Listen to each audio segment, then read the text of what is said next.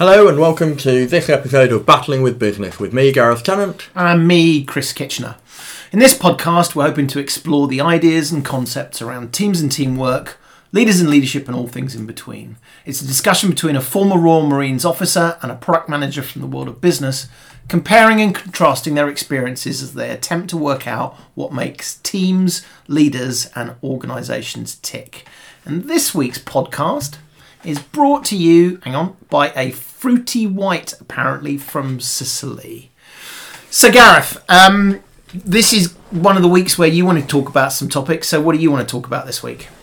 Yeah, um, so I thought we could explore some definitions that I think organisations sometimes struggle with, um, and it creates a bit of confusion and quite often discussions around the definitions which detracts from the actual content.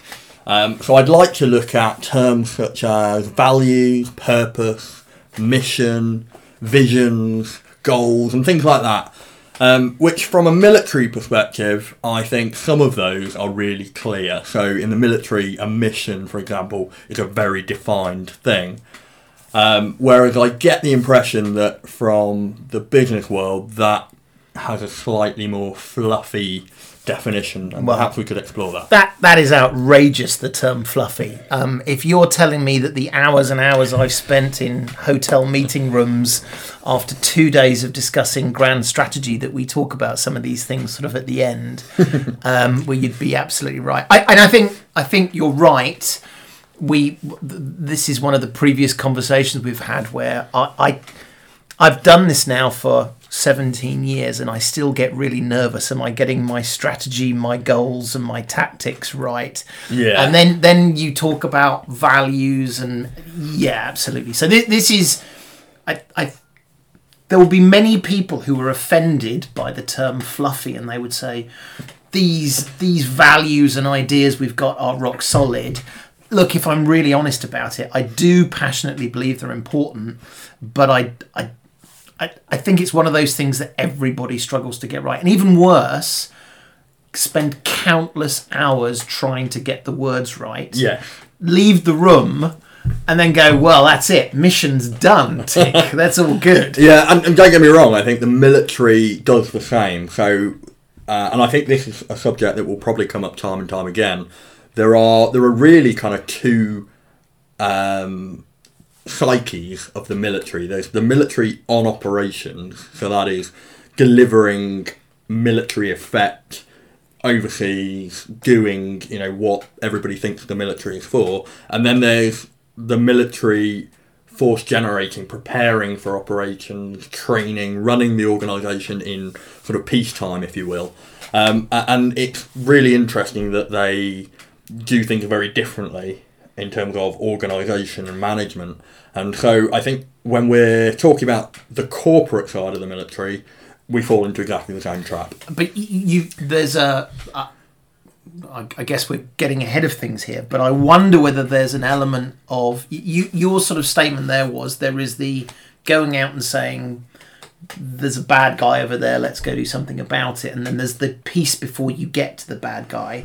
I wonder whether some of this, and maybe we'll touch on this a little bit later, is time to be able to test bad words. There's one which says we didn't take the hill, you know, bad example, hmm, whether we yeah. always do that. And another one says at some point we may have to take a hill. How might we theoretic? So that I Yeah, wonder whether there's a thing where businesses that have a clear, defined, measurable target and goal, I think find this stuff a lot easier than a business that says, well, you know, over the next few years, wouldn't it be great if we head in that direction? Anyway, that's Yeah, that, that, I'm not sure um, because actually on operations there's still quite a lot of ill-defined goals, and I think we should probably not get into it in this episode, but in an, in a, another episode we can explore strategy and tactics. And I know you mentioned Yeah, yeah. strategy, tactics um, in, in your sort of confusion with definitions. I think we should leave those aside,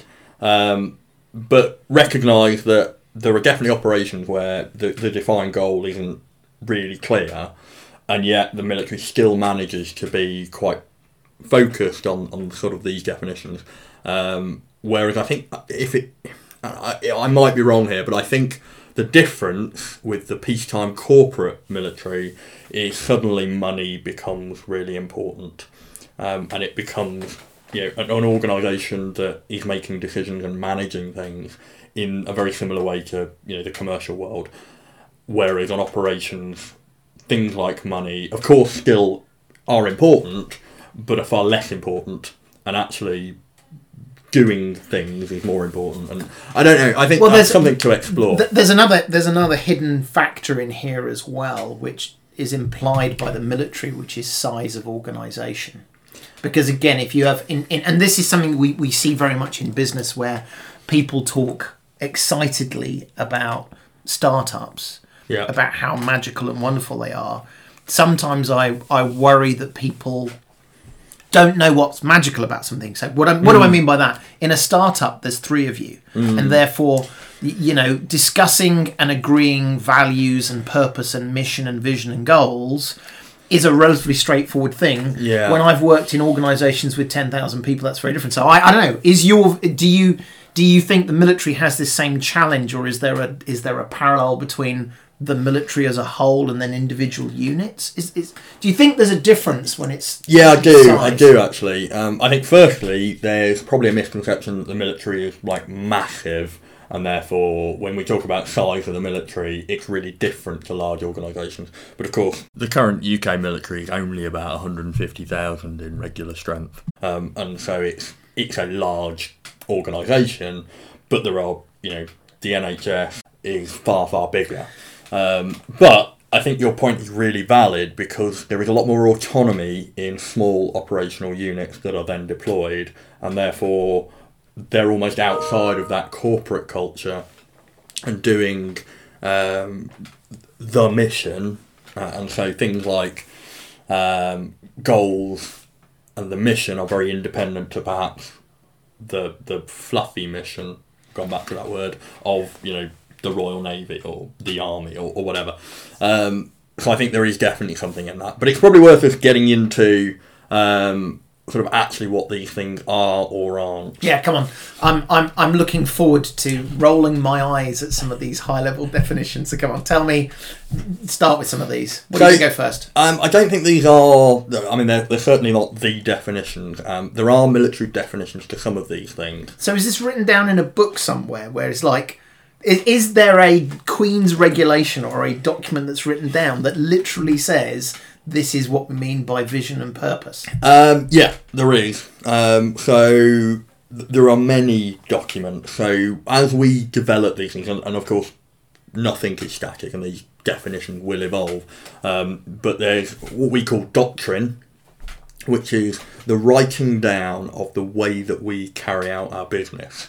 Um, and there is within the military there is a, an organisation called the Doctrine and Concept Centre, um, where they are the custodians of that, and they reach out to across the organisation to various parts of the military to say, is this still how we do it? Is it still relevant? Do we need to discuss it? And I think that's where we do find a bit like you were saying, you know, the conversation becomes you know, repetitive about the definition and people But, argue. and, but you've you've already, I would argue, you've already got an advantage because you're not one day in a quarter trying to argue the definition of these things. Yeah. You've almost professionalized it. So I, I, I get that there's a risk that you endlessly talk about it, but the fact that someone's job is to think about this and write it down and then go back to it, I, I quite like because otherwise I've been in that meeting where someone says, well, we should do an X. Then someone says, what's our hang on, is that a bit like this, or is Yeah. actually isn't that our mission? And and I, actually, last week I was writing a mission statement, Hmm. and I looked at the the adjacent document which talked about the vision statement. I went, these feel like the same things. Yeah. So, the, but the, so the fact that it's professionalized, I appreciate that. Uh, that that sort of creates its own feedback loop. It does, and, and the military actually, and, and I think we'll start with mission because that's probably the, the easiest and the most defined. Um, not only is there a definition, but there's also a um, a formula for how you write a mission. So a mission has to contain what you're trying to do, followed by why you're trying to do it.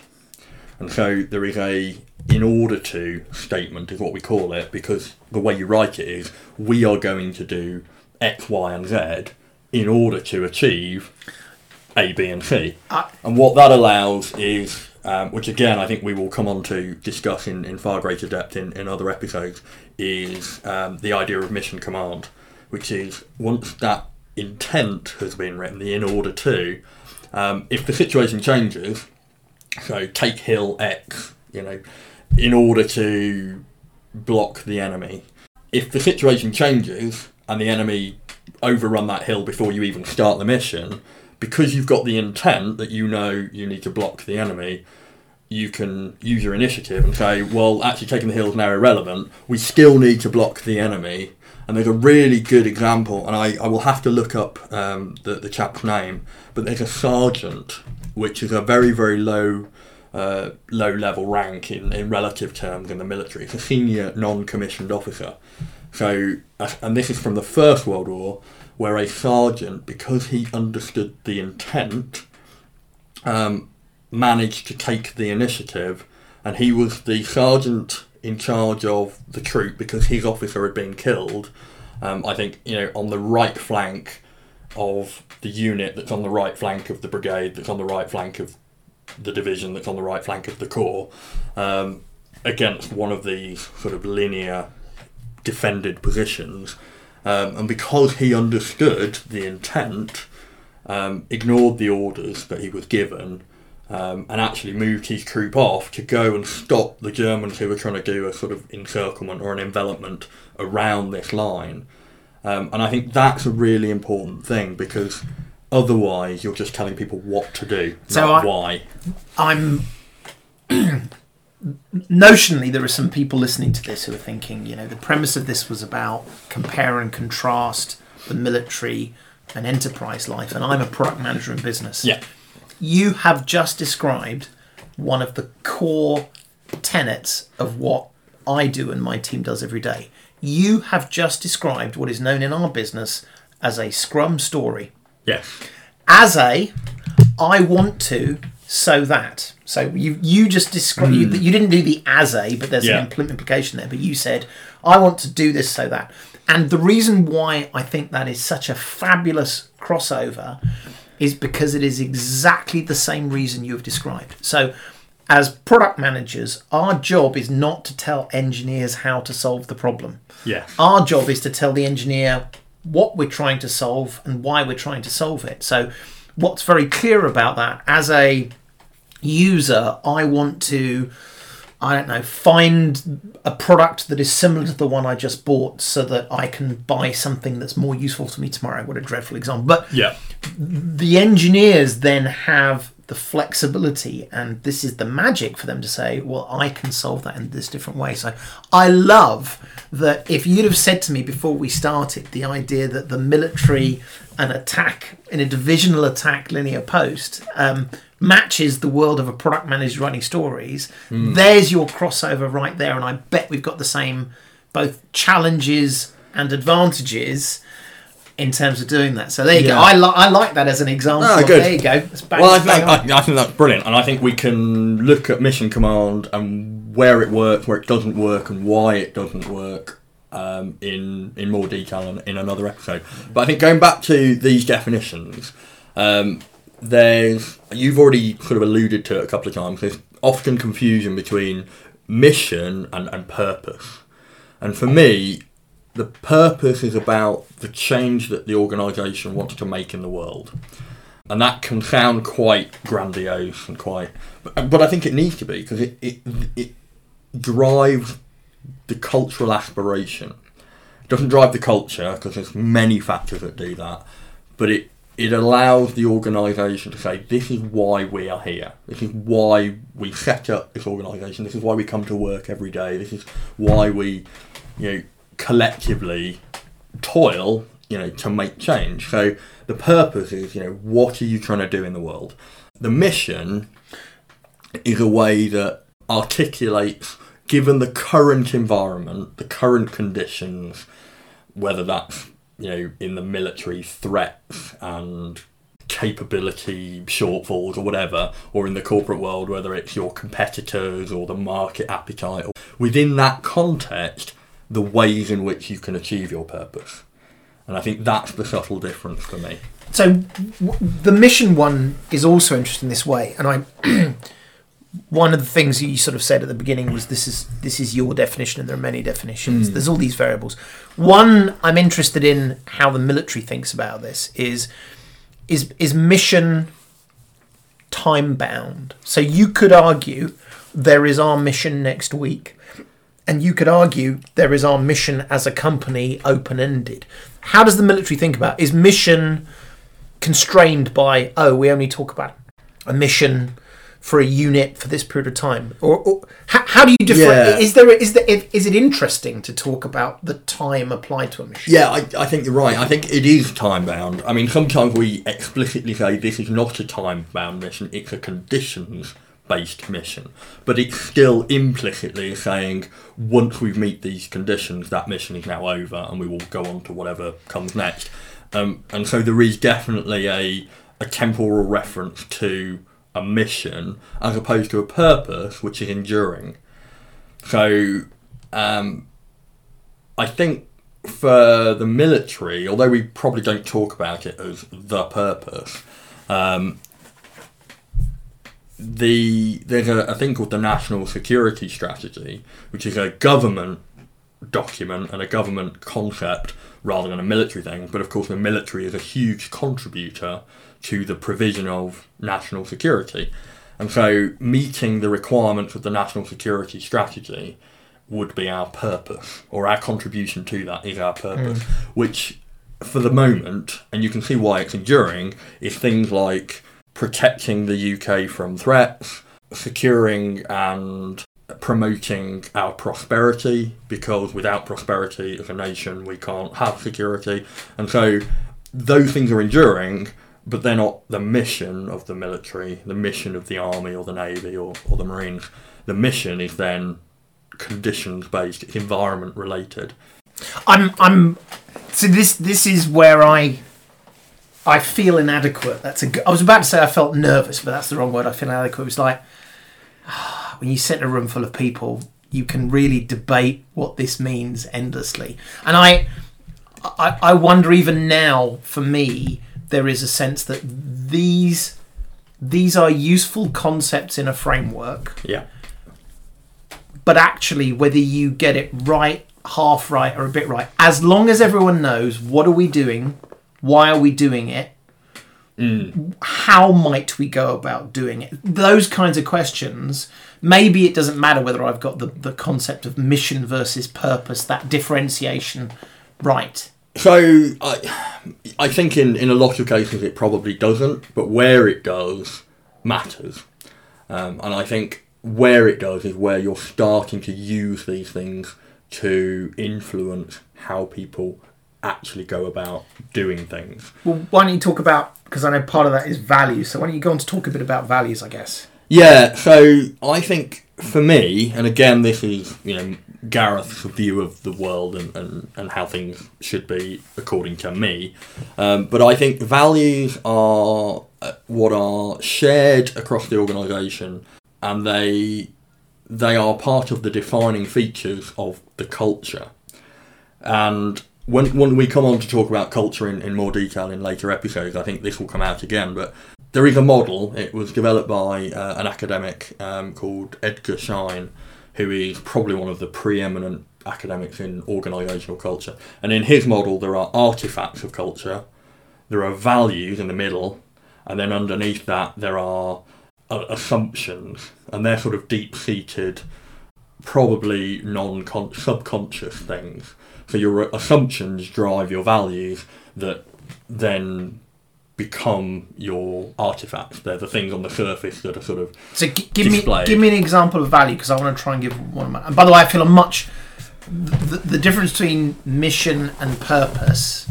I'm still. I think I could argue that while Yeah. the values one I think is crystal clear, and Yeah. I passionately, passionately believe in this. So give me an example of a value that you know the Marines. There's Yeah. a good example. Royal Marines. What's a value of the Royal Marines? Courage is probably one of the, the easiest to go to, and I think that sort of stands for itself. Um, and that can be unpacked into both physical and moral courage. There are, there are other values like um, selflessness, and, and I think that should be, of course, a value that we as humanity have. But I think specifically, it's a, it's a core value of our culture because selflessness drives part of the, the drive of teamwork. And in conditions of combat and conflict, a lot of what you need to do is to be able to depend on each other.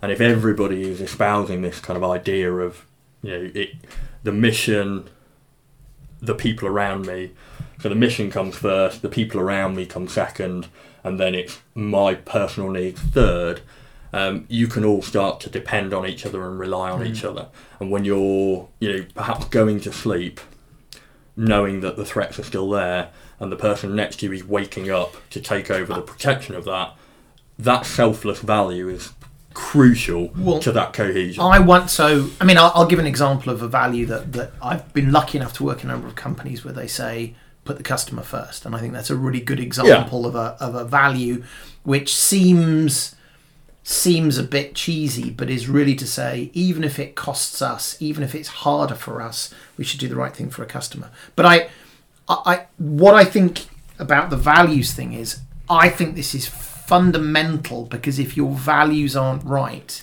the moment something starts to go wrong or the moment the pressure is applied, I think things go wrong. So here's a question for you, and I'm, I, this is one where I think I've always tried to do this instinctively. And maybe there's an element of example, but again, in the military, you, you just talked about a couple of values for the Royal Marines, and I, I was watching a TV program about Bear Grylls, and he was actually, I think he was down in Lympstone, and there was a big poster which talked about some of these values. Yeah. So there's, there's four defining how, values. How do you how does the military and how do you think about instilling those values? Because it's mm. easy to put it on a poster.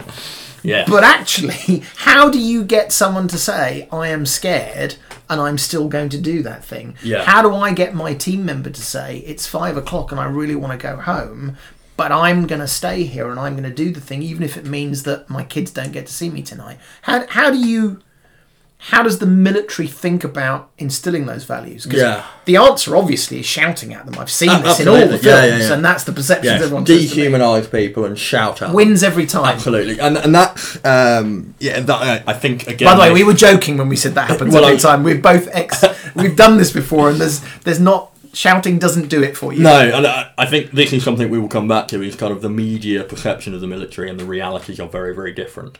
I think it's really it's a difficult question to answer. There's a lot to it, but fundamentally, the way you behave when it creates good results is emulated by others. And so, one of the the key parts of trying to instill values is um, demonstration of those values in the people that are leading you. So, in basic training, um, there is a, a very strong emphasis on demonstration of everything that you are learning. So it's not just somebody telling you that you've got to, you know, go and march up a hill with a, a, a, rucksack on and get to this destination and here's the theory of map reading. You are out on the hills, in the cold, in the wet, tired, carrying a heavy pack, but the person leading you is also out with you, carrying that heavy pack, and they're doing more than you all the time.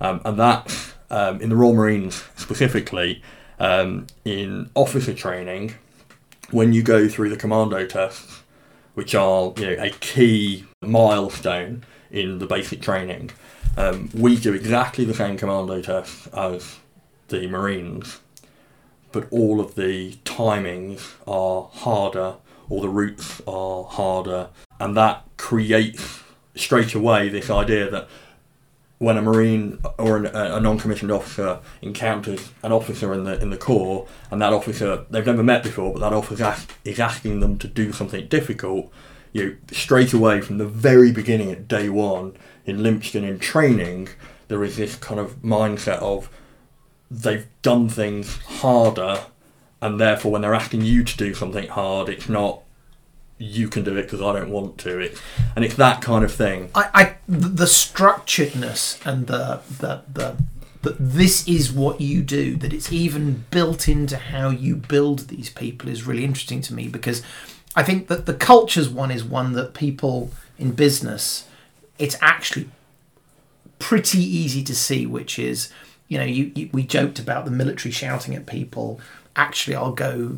Anyone who thinks that's the cliche, think carefully because I think the cliche is um, how do you instill a team to go do things? Mm. There's a lot of shouting at them. You look at some of the people we've thought about as as in inverted commas great tech leaders. Steve Jobs, shouty shouty man. Yeah. Elon Musk, shouty shouty man. And so that that I think it would be easy to assume power of personality and shouting gets you there. But but so I've been in the military for nearly twenty years, and I have only ever shouted, apart from to overcome really loud noises around me, which, you know, does happen from time to time.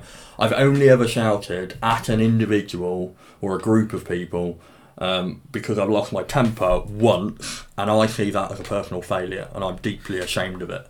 There are within basic training some very structured you get shouted at moment. I, have done those as well. That's very deliberate. That tends to fade out very quickly. Well, and to be fair, we weeks. were very bad when they shouted us. but, I, but going back to the culture thing, which is, I think this one is a really clear one, which is you only have to look at someone and say, when push comes to shove, would that person I am working with, or would that leader, coining the swear jar with the word leader, but would do they display the values? And I, mm. I think it's this incredibly virtuous circle which leaders have a disproportionate ability to impact, but any member of the team does, which is if you show those strong cultures, exactly as you said, people notice yeah. and say, I I think that is you have demonstrated that my participation is worthwhile because I want to be a part of a group of people who have strong values. Yeah. And I think it almost leads to the culture because we, we've we've I mean, we've not talked a lot about culture, and I don't think we're going to do as, as much today. But I think culture is this thing people think is on a slide. They write what their culture is. Yeah. I think culture is the result of the values that already exist. Absolutely agree. So culture is um, I can't remember where I read it, but I thought it was a really, really good comment. And somebody said, culture is not like a second-hand car, which is when you want to do a new one, you can just trade it in. Um, you don't create a culture, you cultivate a culture. It's in the word, right? So uh, I think a, it brings us back to these definitions. So if the values are right and the purpose is right, then they should be aligned. So you are your values as an individual make you part of a team that has shared values, but they have to also align with the purpose of the organisation. So if your values are selflessness and trying to make positive impact, and the purpose of the organisation is to make as much money as possible, irrespective of you know how much damage it does, then there's a mismatch between yeah. the purpose of the of the organisation and the values of the people within it, then you're not going to want to get up and go to work every day. My experience as well. I mean, you you I think you're talking about this the ingredients of this fabulous cake, for want of a better word. Yeah. Where you know any one of these things can be off and it doesn't work. The cake doesn't rise or it tastes quite funny. But I th- there's a really I have experienced this time and time again, which is you can fake this for a while. Mm. And th- I've seen this time and time again. I've worked in teams where they say, We've all got these great things, everyone nods, everyone feels good.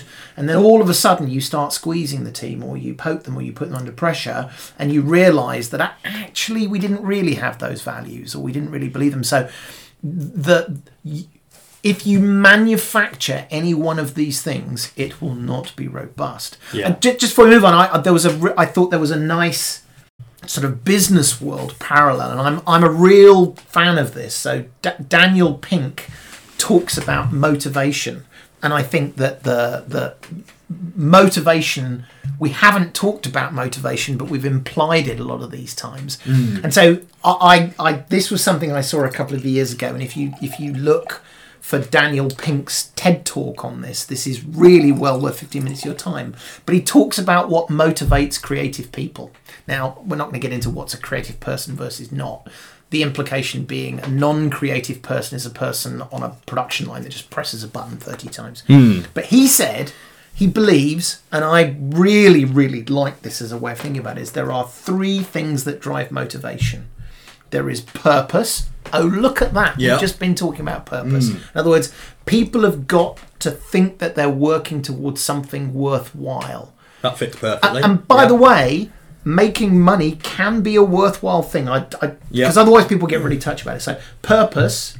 The next one is mastery, which is the ability to improve your skills along the way. We Yeah. haven't talked about that. No, but, okay. But but I, Yeah. I that's interesting. And then the last one, which I do think sort of touches back on what we said at the very beginning, which is autonomy. In other words, that the people are in control of doing that. Now we didn't we didn't we didn't Ah, talk about mastery too much here. Yeah. But maybe maybe there's a little another ingredient. But just those ideas of purpose and autonomy goes right back to the first concept you talked about.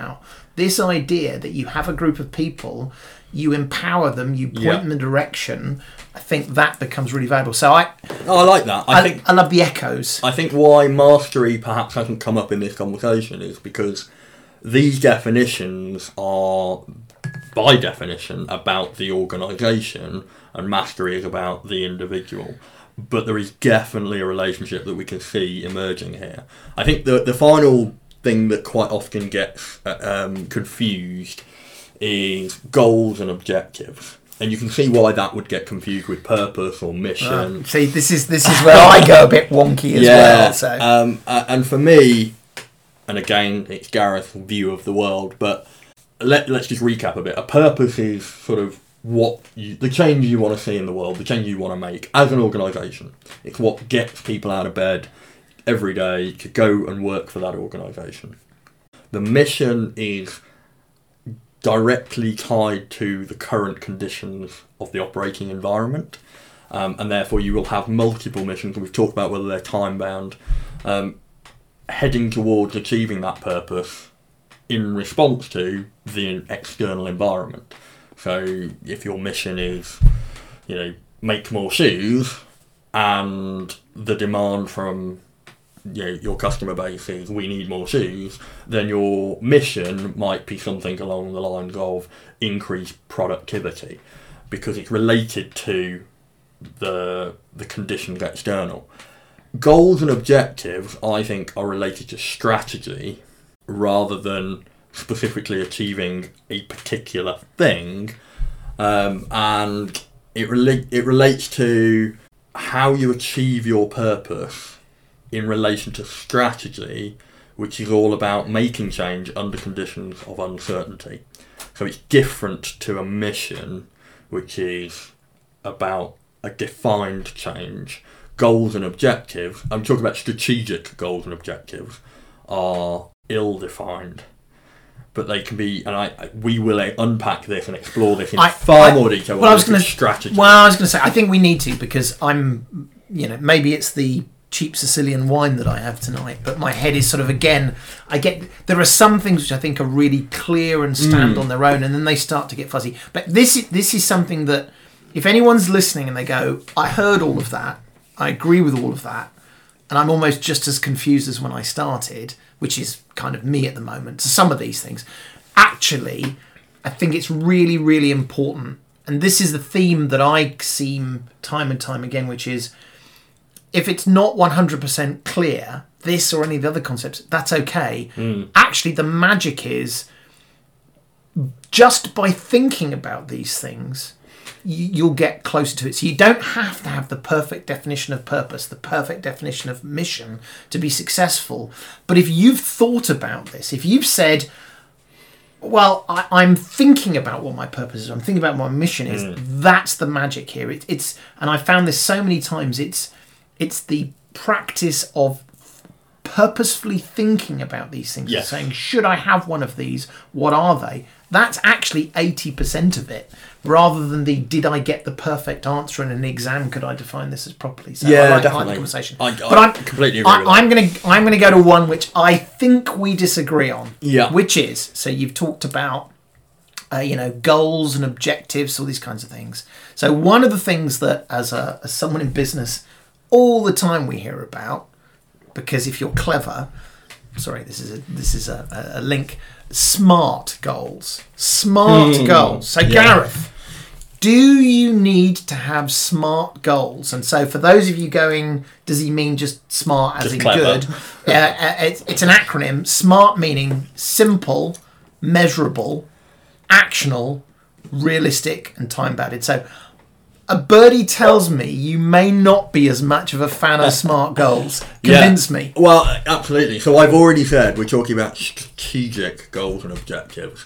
And by definition, strategy is about achieving things under conditions of uncertainty. And therefore, I don't think they can be. Um, so I think if you're setting out goals for an individual, so you know it's a, a, a review, and you're saying over the next twelve months this is how you can improve, then yes, absolutely the goals need to be smart. If you're talking about an organisation trying to achieve something strategically, then I don't think they can be But isn't- because isn't- strategy is not simple. No, but isn't isn't isn't the trick though? You need to come up with a simple articulation of the strategy. So it's not that the the strategy itself is simple, Yeah. but you can articulate it in a simple Oh, fashion. absolutely. So for, You for can me, absolutely do for that. me, this is But that's this is not the goals and encapsulation. objectives. That's not goals and objectives. For me, the articulation of it in a simple narrative form is really important. Everybody needs to understand the vision, and vision isn't something we've talked about yet, but that is the narrative descri- description of what the organisation will do to fulfil its purpose. That needs to be very simple and very clear the goals and objectives because we're talking about uncertainty we're talking about things in the future that can't be nailed down we can't predict with you know perfect accuracy they cannot be um you know, time bounded simple measurable Well, I mean, I'm I'm I'm. they I'm- have to be actionable in terms of there has to be an obvious way to begin So you want ah goals? no, Yeah, I mean. I, I mean, let, I mean, let's just pick measurable for a second. Yeah. I mean, by the way, again, I have been the victim of being told your goals are not smart. Go and redo them. Which, by the way, if you've been doing it for a number of years. Particularly, and it occasionally happens, someone who's been around for a few years says, I've read a book, go do it again. It can be quite yeah. frustrating. But measurable. So I I like measurable hmm. because the opposite is finger in the air. Was it okay, guys? Yeah, we all feel good about this. yeah Measurable for me is a is a statement that says you have to go back and properly inspect what's going on to be able to say are we succeeding or not. You know, in, in military terms, are we closer to in the Second World War Berlin? You know, did we get across the Rhine? There's hmm. some pretty measurable things. You don't seem as enamoured by that. So I, I'm a huge fan of measuring effectiveness, and by that I mean when we've decided to do something, there is a reason why, and what we're trying to measure is are we closer to the why, which comes back to that intent of the mission. Yeah, we are doing things because we're making assumptions that those actions, those activities, will have a change, and I'm a huge proponent of measuring or trying to measure if we are having that change. Yeah. Absolutely. What I'm not convinced of is when you talk about goals and objectives, and I think we haven't necessarily defined this. I think objectives are smaller um, sub chunks that, when aggregated together, will achieve a goal. So you have multiple objectives to achieve a goal, and I think ultimately you have multiple goals that might achieve your mission or get you towards your purpose. But for me, you because we're talking about complexity, because we need feedback from the environment to test those assumptions about change, what you can't do is say success lies at X. You're right. I mean, I, I, I mean, we're, to some degree, we're we're doing that classic thing of arguing about the detail. For example, I'm not even going to get onto so you telling me they shouldn't be realistic, but we, we, we, we'll we'll we'll we'll put that to one side. Again, Yeah. I think actually the smart and the best, you know, objectives and goals you can break the rules and you can change these. So Yes, maybe absolutely. maybe a better way of saying this is I think I think we have a slightly different opinion of the value of, of whether things Hmm. are smart, but actually I think at the end of the day th- there are different ways to ensure success. And if you say, well, this isn't realistic, that's probably because you're thinking about a different way of doing things. Yeah. So I, Yeah, it, absolutely. It, it, it maybe dog. And I mean, I think this is true of all the things we do. Which again, you sort of said this is Gareth's definition is dogma is a really dangerous thing. Yes, because absolutely. dogma says. I, I I have declared this to be true, and no one and no one Yes, and debate this. Whereas the statement says, "Can we measure this?" I think we can measure this. Well, I don't think we can. That's there's the comp, there's the value. Yeah, okay. There's so, so I, th- I think you've hit on a really important point, which is if you start to say, before we start this, before I allocate any money or give any um, sort of resources to this or authorise it to go ahead, you know, prove to me that it's simple, measurable, actionable, realistic, and time bounded. What you're doing is front loading the the outcome, and if you don't understand the future, then what you're effectively saying is you have to go along the expected path. You know, and and the whole purpose of strategy is it's not a plan.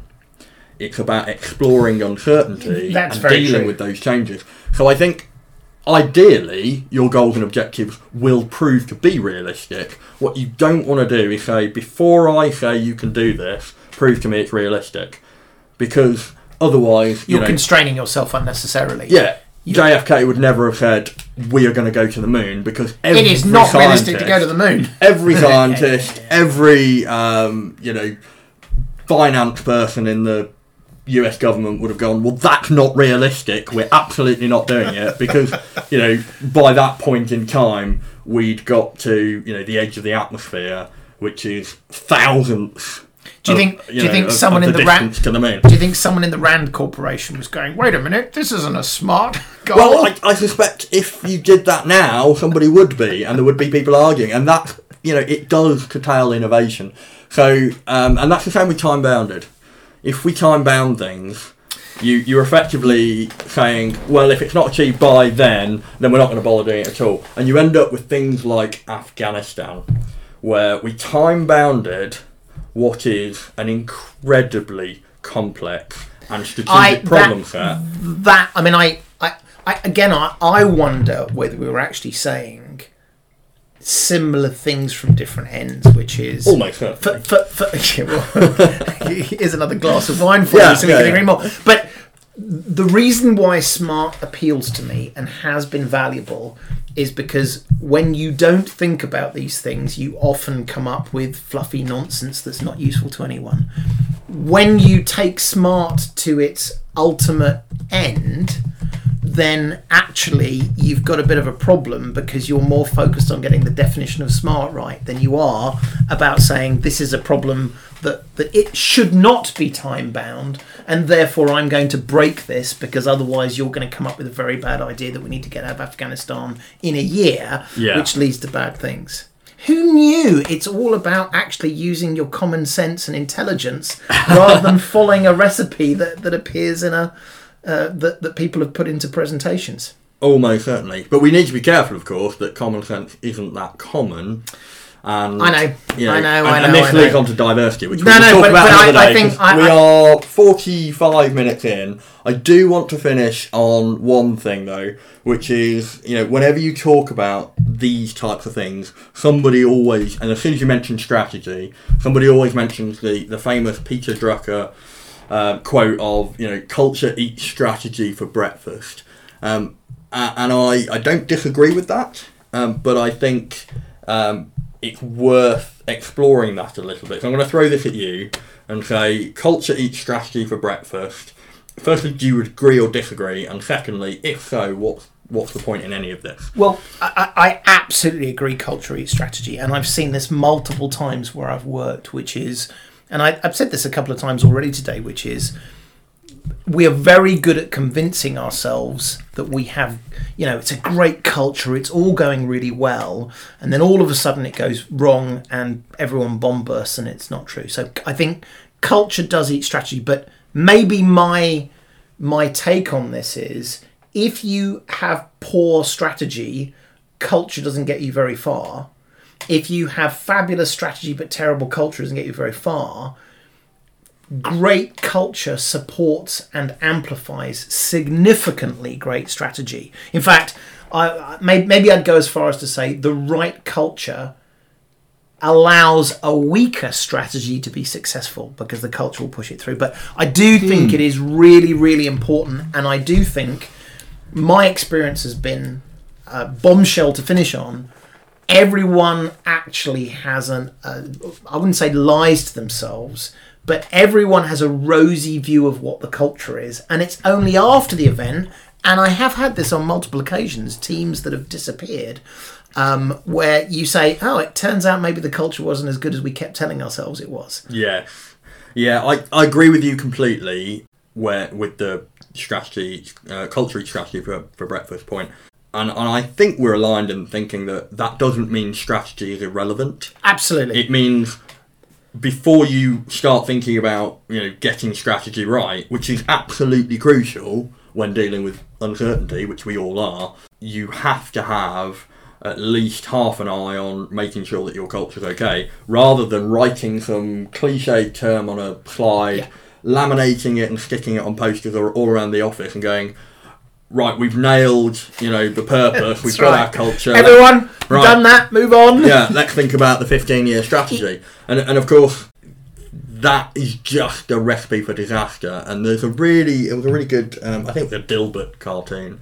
Um, Some of the wisest business and military strategy, I suspect, come from I, Dilbert. I think you don't need to read any uh, any business books. You just need to you Dilbert, know, yeah, look at Dilbert cartoons endlessly and not do any work. Um, but there's one where it talks about you know there's a board and they come up with this great strategy, and then like somebody at the end goes right, should we tell the workers? Uh, and then somebody right at the end, the guy, the boss at the beginning, you know, with the whiteboard says, "No, no, no, this is far too important for them." And I think that sums up a huge amount of what we talk about as strategy that doesn't actually ever filter down to change in behaviour. And so, Have we re- sorry? Have we really got however many minutes it is through this without talking about the importance that it can't be the three people at the top who do this? It, I think I think we Yeah, yeah. you know we, we could be sued for this because this is actually pretty important. Let's just say let's come back to this topic at some point. I think we absolutely need to. So I think um, we we probably done enough of this uh, for this episode. Have we solved it? We haven't solved it. No. I think we will come back to many of these points. Um, but I think we have completely agreed that culture is critical Yep. to getting an organisation to move in Can't- the right direction. Can't be faked. It can't be fake. Um, I think we were quite happy with the values, and I think you were you seemed quite happy with purpose. Yep. Yep. Um, um, mission, I think the and mission and purpose, you were potentially a bit. I, I, I am. I think they, they there's a risk that you, these things when you write them down, you start to go, well, is that mission or is that purpose? But but even then, that's I don't think that should stop anyone because even if you put it in the wrong box, Yeah, the thing that matters is are you thinking about this? absolutely. Um, I, I, so I think we'll come back to some of these, um, you know, in in future episodes uh, and discuss them further. I think we'll definitely deep dive into culture. We'll definitely deep dive into strategy. Um, but for now, I think my uh, I'm going to end by saying my favourite company uh, purpose. Um, and I will look up what company it is uh, and let you know next time we, we do an episode.